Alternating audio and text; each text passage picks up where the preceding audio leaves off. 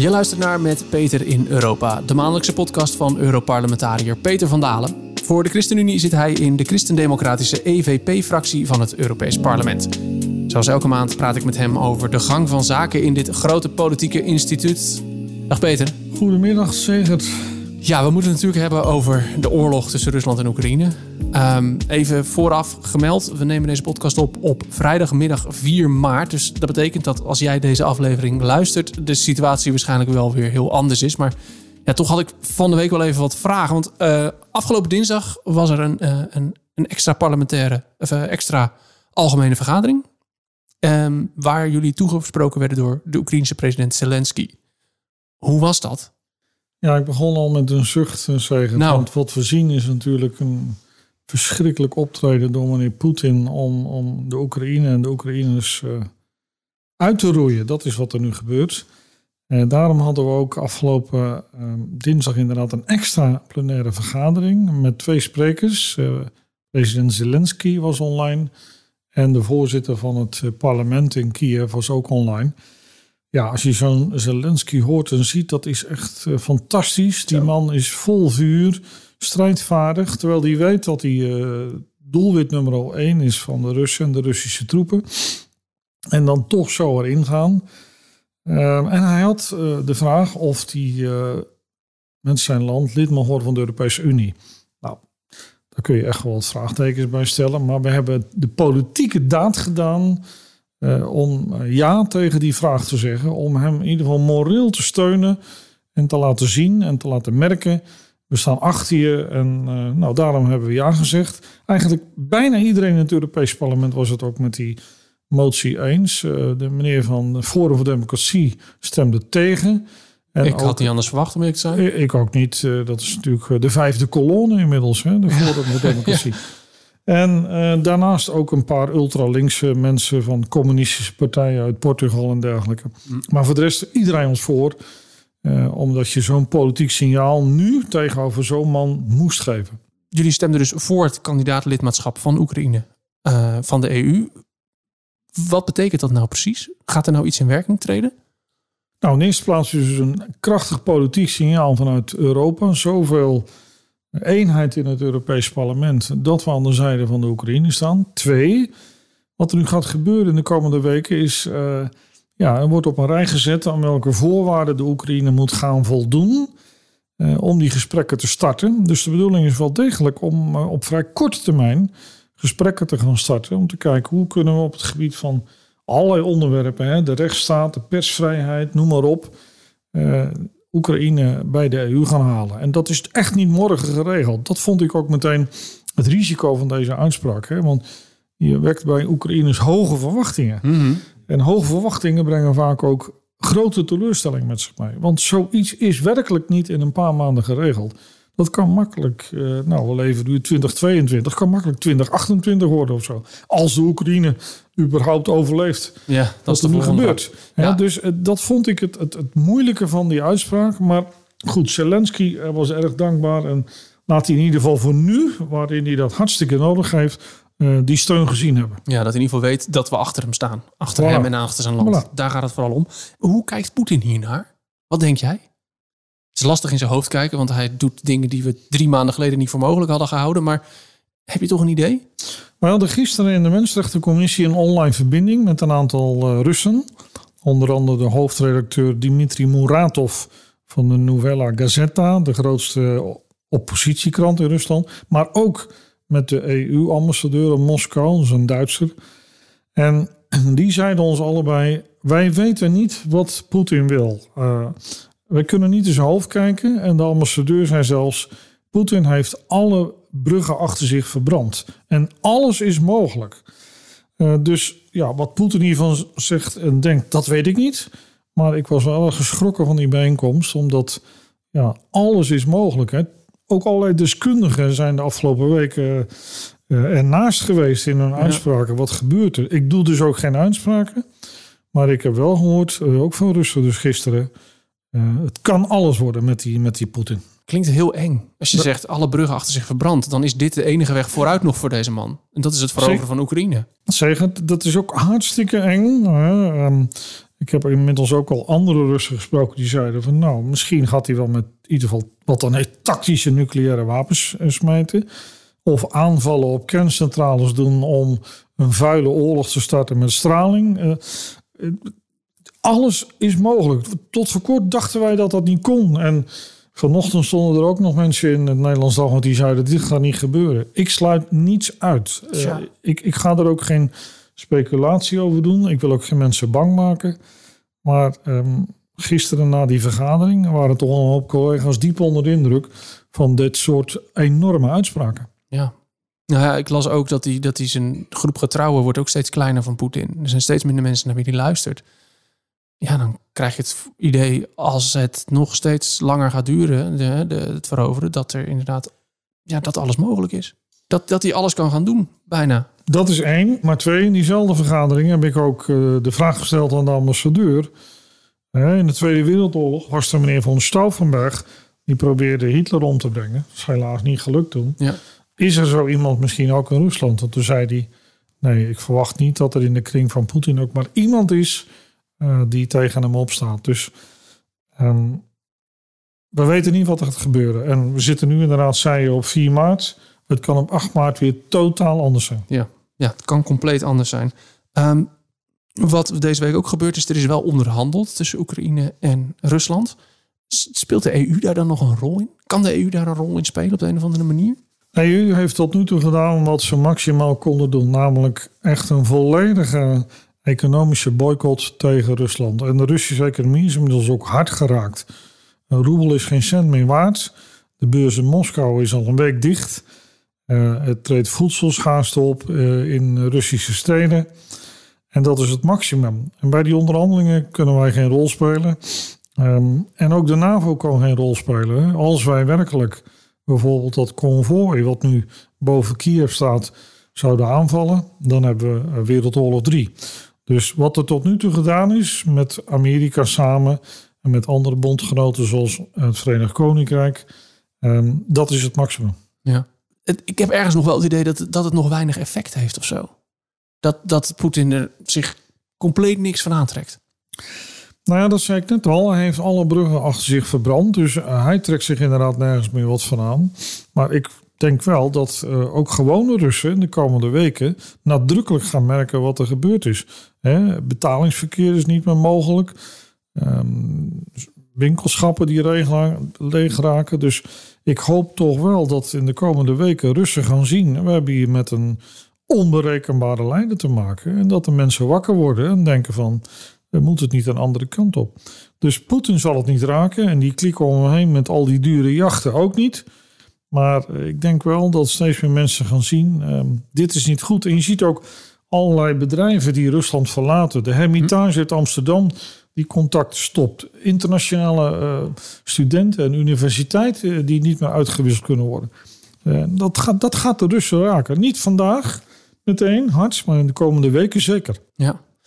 Voelt het toch ergens wel oneerlijk of zo? Dat het dus Poetin niet raakt, al deze sancties, maar de gewone man, op straat, om het even zo te zeggen, wel. Die gaat het merken.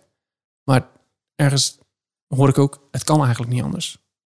Dit is hoe het moet gaan. Kijk, is de tragedie van de geschiedenis. Hè? Toen de um, legers uit, laat ik zeggen, de streken van wat nu heet Roemenië en Bulgarije, het Romeinse Rijk aanvielen. Toen waren ook Romeinse burgers uh, daar een slachtoffer van. En uiteindelijk toch ook de keizer in Rome. Dat duurde wel uh, decennia. Maar je ziet dat uh, rijke mensen die aan de macht zijn, aanvankelijk een minst geraakt worden. En eerst de helaas de gewone mensen. Maar ik hoop toch dat ook Poetin getroffen gaat worden. Want dit regime moet weg. Duidelijk. Nou, we gaan zien hoe, het, hoe de wereld erbij staat als we deze podcast uitbrengen. Dus op dinsdag nogmaals eventjes 4 maart is het nu, vrijdag. Dus het kan zijn dat dingen die wij nu besproken hebben heel anders zijn. Um, maar dan weet je dat in ieder geval. Waar we het ook nu over gaan hebben, is godsdienstvrijheid. Een ander thema. Um, een speerpunt van jou. Je zit vanuit de EVP-fractie in de commissie Godsdienstvrijheid van het Europees Parlement. Ik snap dat het thema godsdienstvrijheid bij de ChristenUnie hoog op de agenda staat. Hoe staat dat bij andere partijen? Nou, gelukkig ook bij een aantal andere collega's in verschillende fracties staat dit hoog op de agenda. We hebben eigenlijk al in 2014 met mijn vroegere collega van de Socialistische Partij, Dennis de Jong, en een intergroep opgericht om de godsdienstvrijheid in de wereld echt op de agenda te zetten bij het Europees Parlement. Dat is ook gelukt. En sinds die tijd brengen we met enige regelmaat een rapport uit over de godsdienstvrijheid in de wereld. Dat rapport uh, gaan we komende woensdag aanbieden aan de voorzitter van het Europees Parlement, mevrouw Metsola. Uh, en we willen dit rapport ook als een beleidsdocument uh, verder in het parlement op de agenda zetten. Dus nou, sinds die tijd, sinds die jaren, is dit echt wel een centraal thema geworden op de Europese agenda. Ja. Kun je heel kort, daarna gaan we erover doorpraten, iets zeggen over ja, de staat van godsdienstvrijheid wereldwijd? Gaat het de goede kant op of juist niet?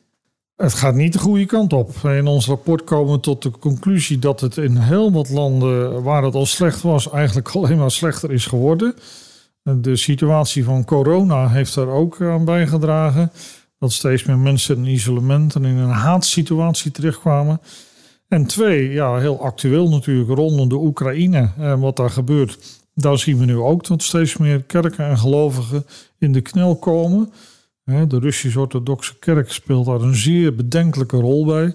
Dus we moeten helaas constateren dat de godsdienstvrijheid eh, in de wereld nog verder onder druk is komen te staan.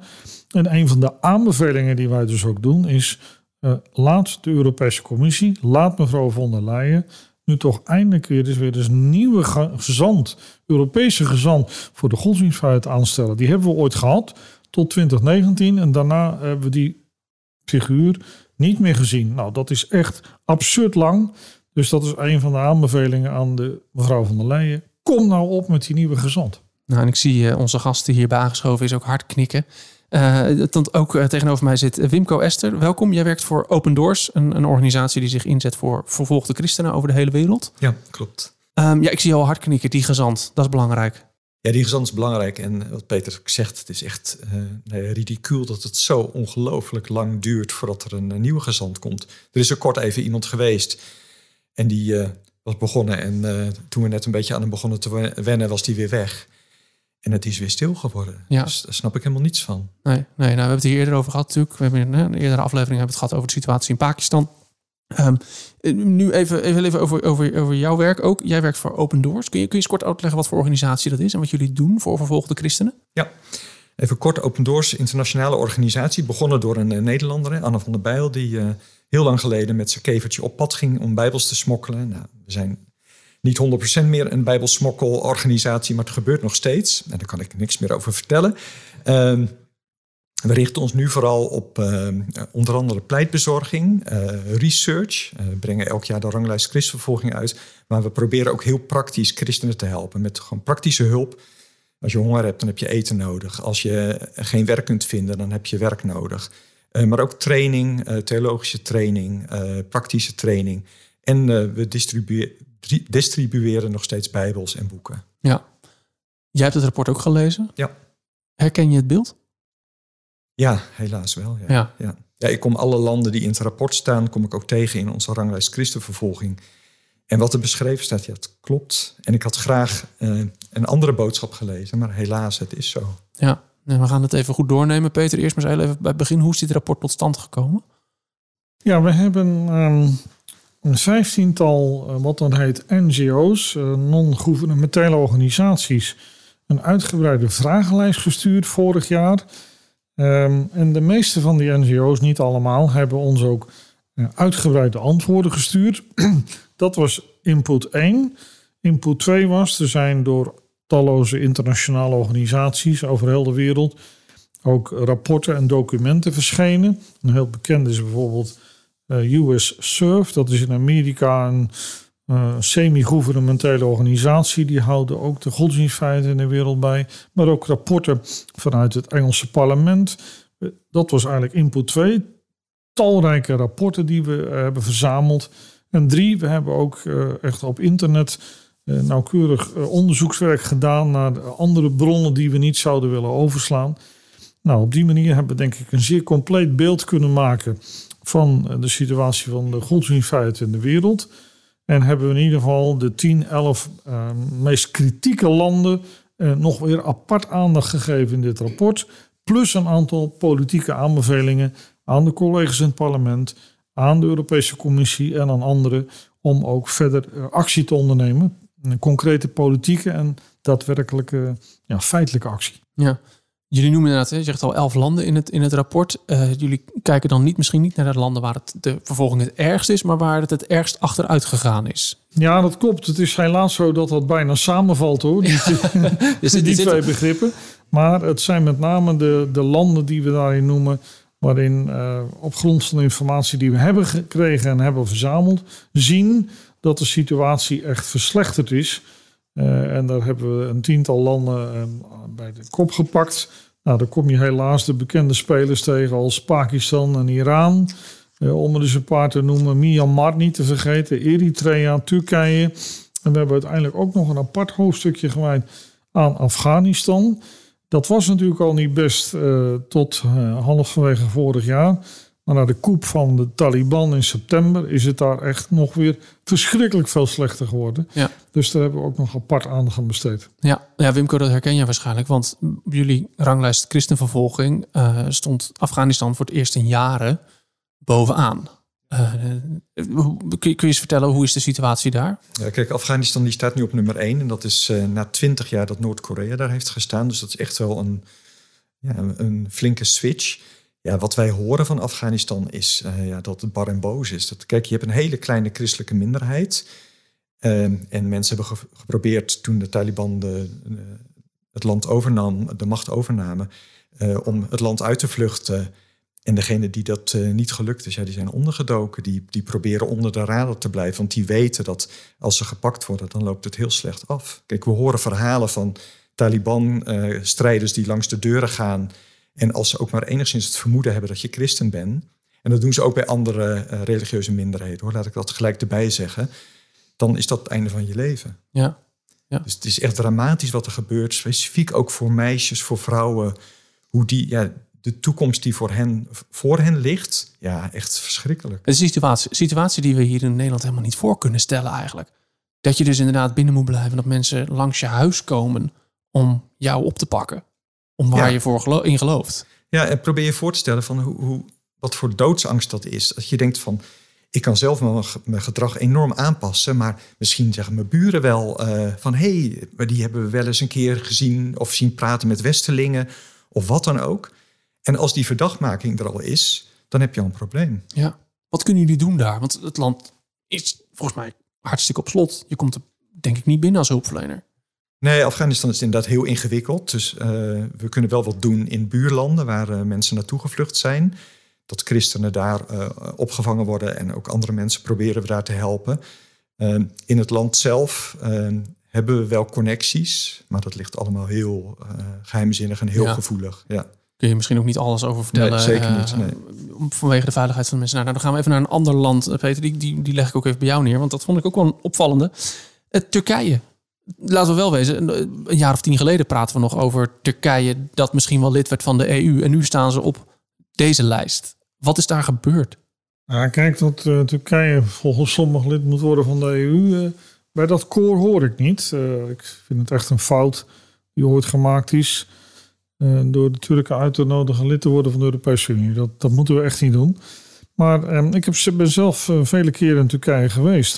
En wat ik daar gemerkt heb is dat onder Erdogan uh, echt een, de staat en de, en, de, en de moslimgeloof, de staat en de kerk zouden wij zeggen, dat die zo nu samenvallen.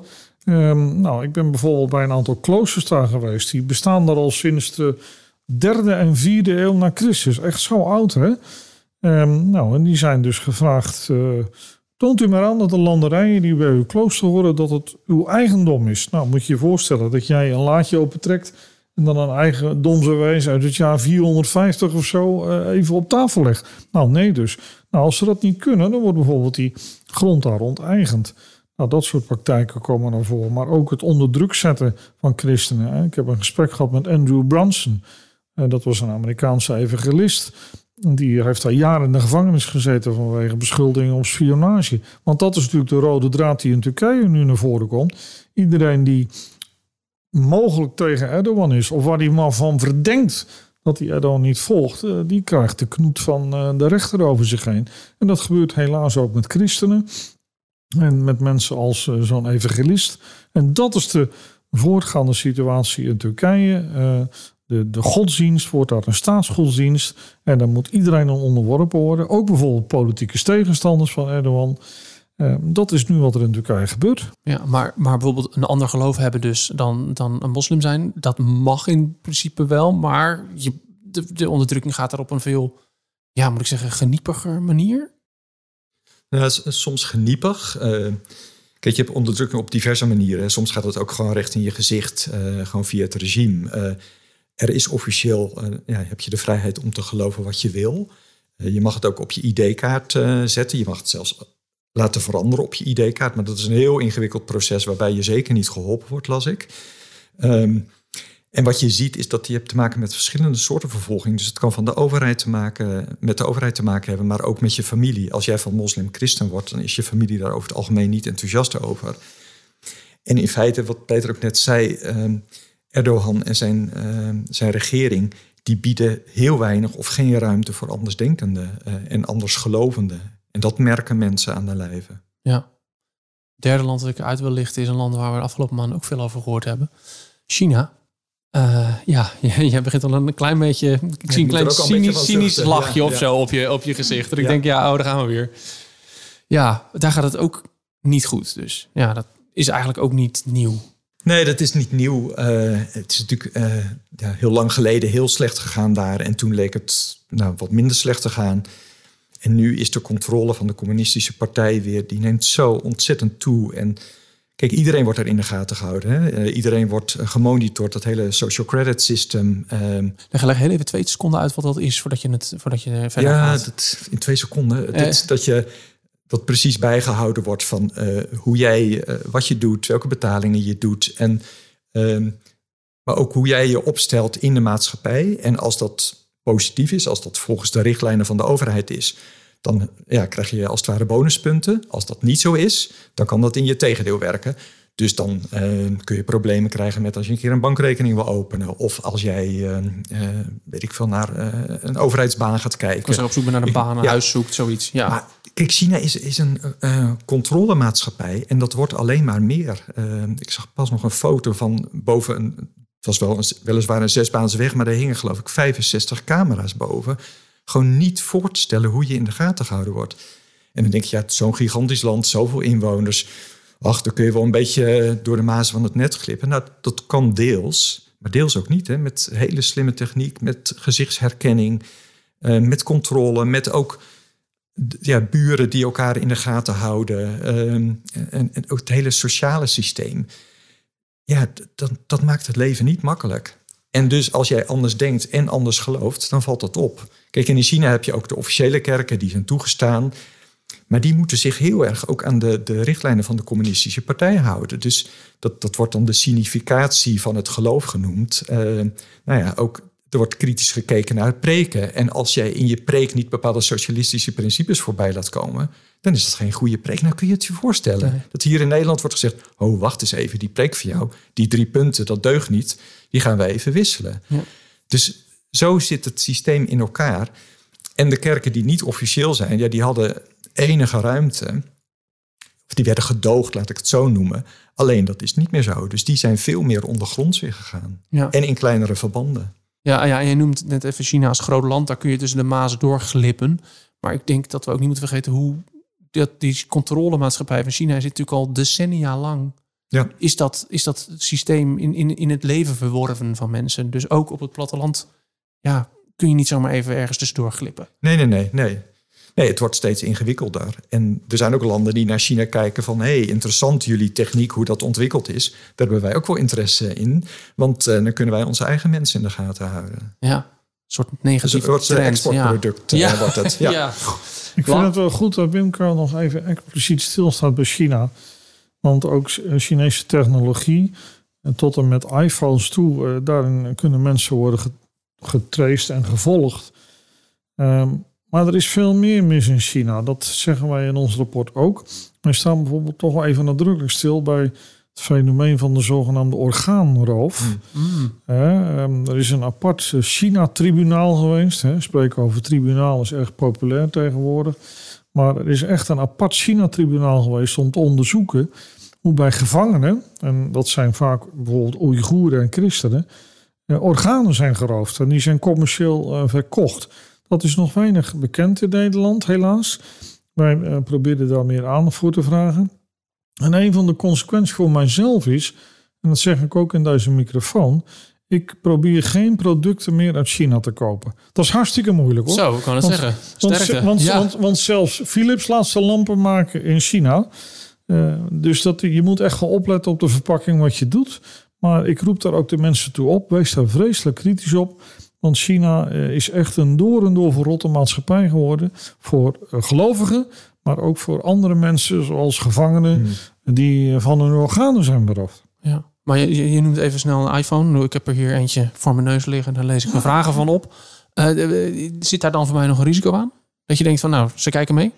Nou ja, uh, ik denk dat het belangrijkste onderdelen van deze iPhone ook uit China komen. Mm -hmm, de uiteindelijke licentie is in Amerikaanse handen. Dus ik mag hopen dat die mensen van Apple in Amerika dat nog even goed hebben nagekeken. Maar ik kan je niet een garantie geven. Nee. Naast technologische dingen noemde het rapport natuurlijk een aantal manieren waarop uh, gelovigen onderdrukt worden. Een aantal daarvan kwamen ook naar voren in onze podcast over Pakistan, waar ik het eerder over had, aflevering 3. Um, ehm, wat ik nog even uit wilde halen was de lesmateriaal, noemen jullie. Op wat voor manier uh, draagt lesmateriaal bij aan, aan onderdrukking? Nou ja, wat we gezien hebben in verschillende landen is dat uh, boeken op scholen zodanig vorm worden gegeven uh, dat het eigen land daarin wordt geprezen en dat allerlei tegenstand ja, niet meer aan de orde mag komen. Onder andere in Turkije gebeurt dat dus, hè, waarbij lesmateriaal op school wordt gebruikt om het Turkse systeem onder leiding van te verheerlijken en daarmee zich af te zetten tegen andere gelovigen. Zoals Alevieten, hè, dat is een grote religieuze minderheid in Turkije. Nou, die komen er gewoon standaard bekaaid af, ook in lespakketten. Dus dat is een van de manieren waarop je ziet dat het onderwijs wordt misbruikt om uh, ja, al jonge kinderen te vertellen hoe het zit. Dat gebeurt bijvoorbeeld ook in een land als Pakistan. Ook daar zijn aparte scholen uh, voor Koran. En, en, daar wordt alles in het licht van die godsdienst gesteld. En de andere zijn de pineut. Zo gebeurt het dan zit dus die onderdrukking echt in, in, in elk onderdeeltje van zo'n maatschappij verweven of zo. Zie ik dat een beetje goed, Winko? Ja, dat zie je goed. Het zit in allerlei aspecten. Dus soms is het echt recht in je gezicht. En andere keer is het heel subtiel. Dus, en in die schoolboeken, uh, probeer je maar voor te stellen... jij zit als minderheidskind in een klas... en dan krijg je te horen dat uh, of de lofzangen op een regime... of uh, dat er negatief over jouw religie wordt gesproken... Uh, of dat er leugens over worden verteld, uh, dat je in een kwaad daglicht wordt gezet. Wat doet dat met je? Dus het heeft ook enorme impact op kinderen en op tieners. En dan krijg je dus ook nooit een visie te horen die daar buiten ligt of zo. Dus dan, dan geloof je ook misschien ook wel vanaf jongens af aan van ja, het klopt wel. Uh, mijn godsdienst is de enige en de andere die moeten maar weg of zo. Ja, als je dat zo meekrijgt, dan ga je dat zeker geloven. Ja, ja absoluut. en Kijk, vaak wordt het ook gebracht hè, dat uh, de godsdienst, dat, dat is dan de staatsgodsdienst. Dus het wordt ook heel erg gekoppeld met nationalisme. En alles wat daarbuiten valt, kan heel makkelijk gelabeld worden als uh, buitenlands, als Amerikaans, als Joods in bepaalde, uh, of Israëlisch, als staatsgevaarlijk. Nou ja, denk maar aan Iran, denk maar aan andere landen. En als je het zo labelt of framet, ja, dan, dan zet dat zich vast in de hoofden van kinderen. Ja, en dan zou je wel gek zijn om het er niet mee eens te zijn. Ja. Dat, ja. Um, Wimco, voor jou doe ik deze vraag eventjes. De, dit rapport ligt er nu. De, er, is altijd, er is aandacht binnen de, de, Europese Unie voor, voor godsdienstvrijheid. Uh, naast een goede vertegenwoordiger, waar hoop jij nog op? Ja, het is goed dat je die vertegenwoordiger nog een keer noemt. Die speciaal gezant, kijk, we verwachten geen wonderen van die man of vrouw. Hè? Maar het geeft ook een signaal af aan een heleboel landen van... jongens, uh, in Europa vinden ze dit ook hartstikke belangrijk. Kijk, wat mij goed deed, ik, ik het rapport door en ik zag allerlei interventies die de afgelopen jaren waren gedaan. Ik dacht, oh, dat is goed zeg. Er gebeurt al hartstikke veel. Dus ehm, het gevoel daarbij is van, nou, ga daar vooral ook mee door. Blijf zaken benoemen. En ook de aanbevelingen die er staan van in, in uh, bezoeken aan, uh, aan landen buiten Europa. Ga ook de ontmoeting aan met andere gelovigen. Ehm, bij handelsmissies, doe dat dan ook. Ehm, en benoem godsdienstvrijheid of vrijheid van religie en levensovertuiging, om, om het even breed te noemen. Noem dat keer op keer op keer. Het is niet zomaar een bijzaak. Het is niet zomaar, oh ja, dat is ook waar. Uh, we hebben nu handel gedaan. Dat doen we ook nog even een mensenrechtje erbij. Nee, dit is heel cruciaal. En de vrijheid van godsdienst en levensovertuiging, die die wordt ook wel gezien als een lakmoesproef voor de andere mensenrechten die er zijn. Dus deugt het niet met godsdienstvrijheid, dan deugt het ook niet met die andere rechten. Dus daar moeten we niet te makkelijk over denken. Absoluut niet. We moeten juist heel serieus erover nadenken en kijken van wat kunnen we doen? Hoe kunnen we doorgaan met wat in Europa al allemaal wordt gedaan? En hoe kunnen we daar nog nou, uh, een, spade dieper gaan? Peter? De, een, een, werkende winkel. Kijk, voor mij is het belangrijk dat we dit rapport uitbrengen om inderdaad het onderwerp godsdienstvrijheid staat al hoog op de politieke agenda, maar dat moet het ook blijven. En uh, Wimco noemt terecht de handelsbetrekkingen. Ehm, vaak wint de koopman het daarbij nog van de dominee.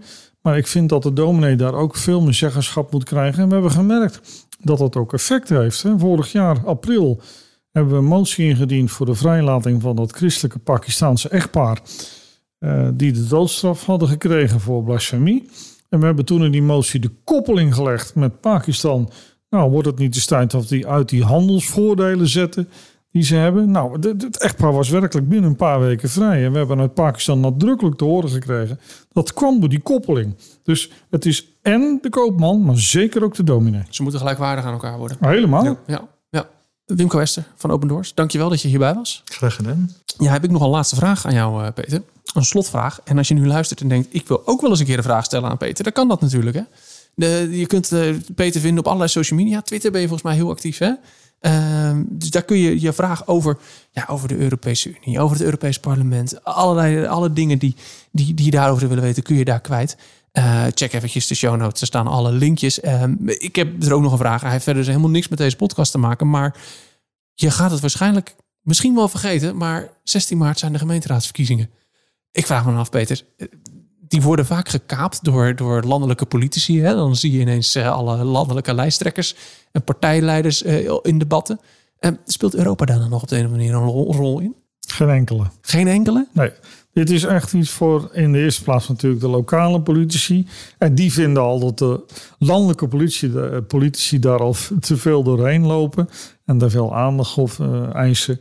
En wij hebben daar geen enkele rol. Um, dus nee, dat kan ik kort beantwoorden. Nou, is maar goed ook misschien wel. Het moet gaan over lokale issues, toch? Zo is het. Vind ik. Ja. Nou, heel goed. Nou, dat scheelt dan weer. Dan nog, nog ja, een laatste vraag komende week. Wat, ga, ja, wat gaat er gebeuren? voor komende week. En we hebben maandag hebben een overleg met een organisatie genaamd de Tent of Nations. Uh, die steunen Palestijnse christenen die eigenlijk uh, in de knel zitten in Israël. Aan de ene kant omdat de staat Israël eh, van hen eist dat ze kunnen aantonen dat de grond waarop ze werken en de boerderij die ze hebben, dat die grond hun eigendom is. Dat moeten ze dan maar aantonen, zegt de Israëlische regering. Er lopen al jaren rechtszaken over. En aan de andere kant aanvallen door moslim-Palestijnen die eh, hen daar willen verdrijven. En die hun grond dan eh, willen verkopen aan Joodse kolonisten. Nou, oh, oh, oh, oh, stop, stop. Dan zeg je iets heel geks volgens mij. Dus Palestijnen die de grond willen verkopen aan Joodse kolonisten? Helaas, helaas, helaas. Je hebt het goed gehoord. Het is, het is een soort maffia-achtige toestand. Ja. Palestijnse moslims die uh, Palestijnen willen verdrijven. In dit geval dus een boerderij met veel grond van Palestijnse christenen. En dan vervolgens flink geld willen verdienen door die grond verkopen aan Joodse kolonisten die daar vet voor willen betalen. Ja, de wereld zit zo gek in elkaar, ja. dus zeggen, je komt de meest vreselijke dingen tegen. Nou, daar hebben we een overleg over. Um, verder hebben we um, een stemming in de commissie Mensenrechten over een rapport over godsdienstvrijheid, opgesteld door een Poolse collega. We hebben ook dat is een, ander rapport dan waar wij nu over hebben. Ja, dat is inderdaad niet uh, te vergelijken met ons rapport hoor. Dat heeft een heel ander karakter ook. Het is meer een soort generieke beschrijving. Met name op het gebied van mensenrechten. En ook een stukje godsdienstvrijheid. En drie, ja, we hebben het over de visserij komende woensdag. De vissen staan geweldig onder druk. De brandstofprijzen zijn natuurlijk in een week tijd of wat dan ook nog erger toegenomen dan in de afgelopen maanden. En er zijn serieus vissers die overwegen niet meer uit te varen, Omdat ze elke keer dat ze toch gaan vissen, ja, dan moeten ze er geld op toeleggen. Dan verliezen ze erop. Dus de visserij staat nu geweldig onder druk. En ik heb ook nog een overleg met de visserijcommissaris erover. Om te kijken wat we kunnen doen. We gaan door deze oorlog allemaal klappen krijgen. Maar de vissers worden onder andere flink getroffen helaas. Ja, wil je daar meer over horen? Over hoe de visserij werkt en zo? De vorige aflevering hebben we het er uitgebreid over gehad. En dan over een maandje zien we elkaar weer. Zo is het, dankjewel. Ja, ook bedankt. Je luisterde naar Met Peter in Europa, een podcast van de ChristenUnie en de EVP-fractie. Mijn naam is Segert van der Linden en volgende maand maken we natuurlijk weer een nieuwe aflevering. Misschien behandelen we dus wel jouw vragen over de Europese Unie. Kijk even in de show notes hoe je die vraag kunt stellen. Abonneer je op de podcast in je favoriete podcast-app. Dan verschijnt de aflevering vanzelf in je feed. Bedankt voor het luisteren en tot de volgende keer.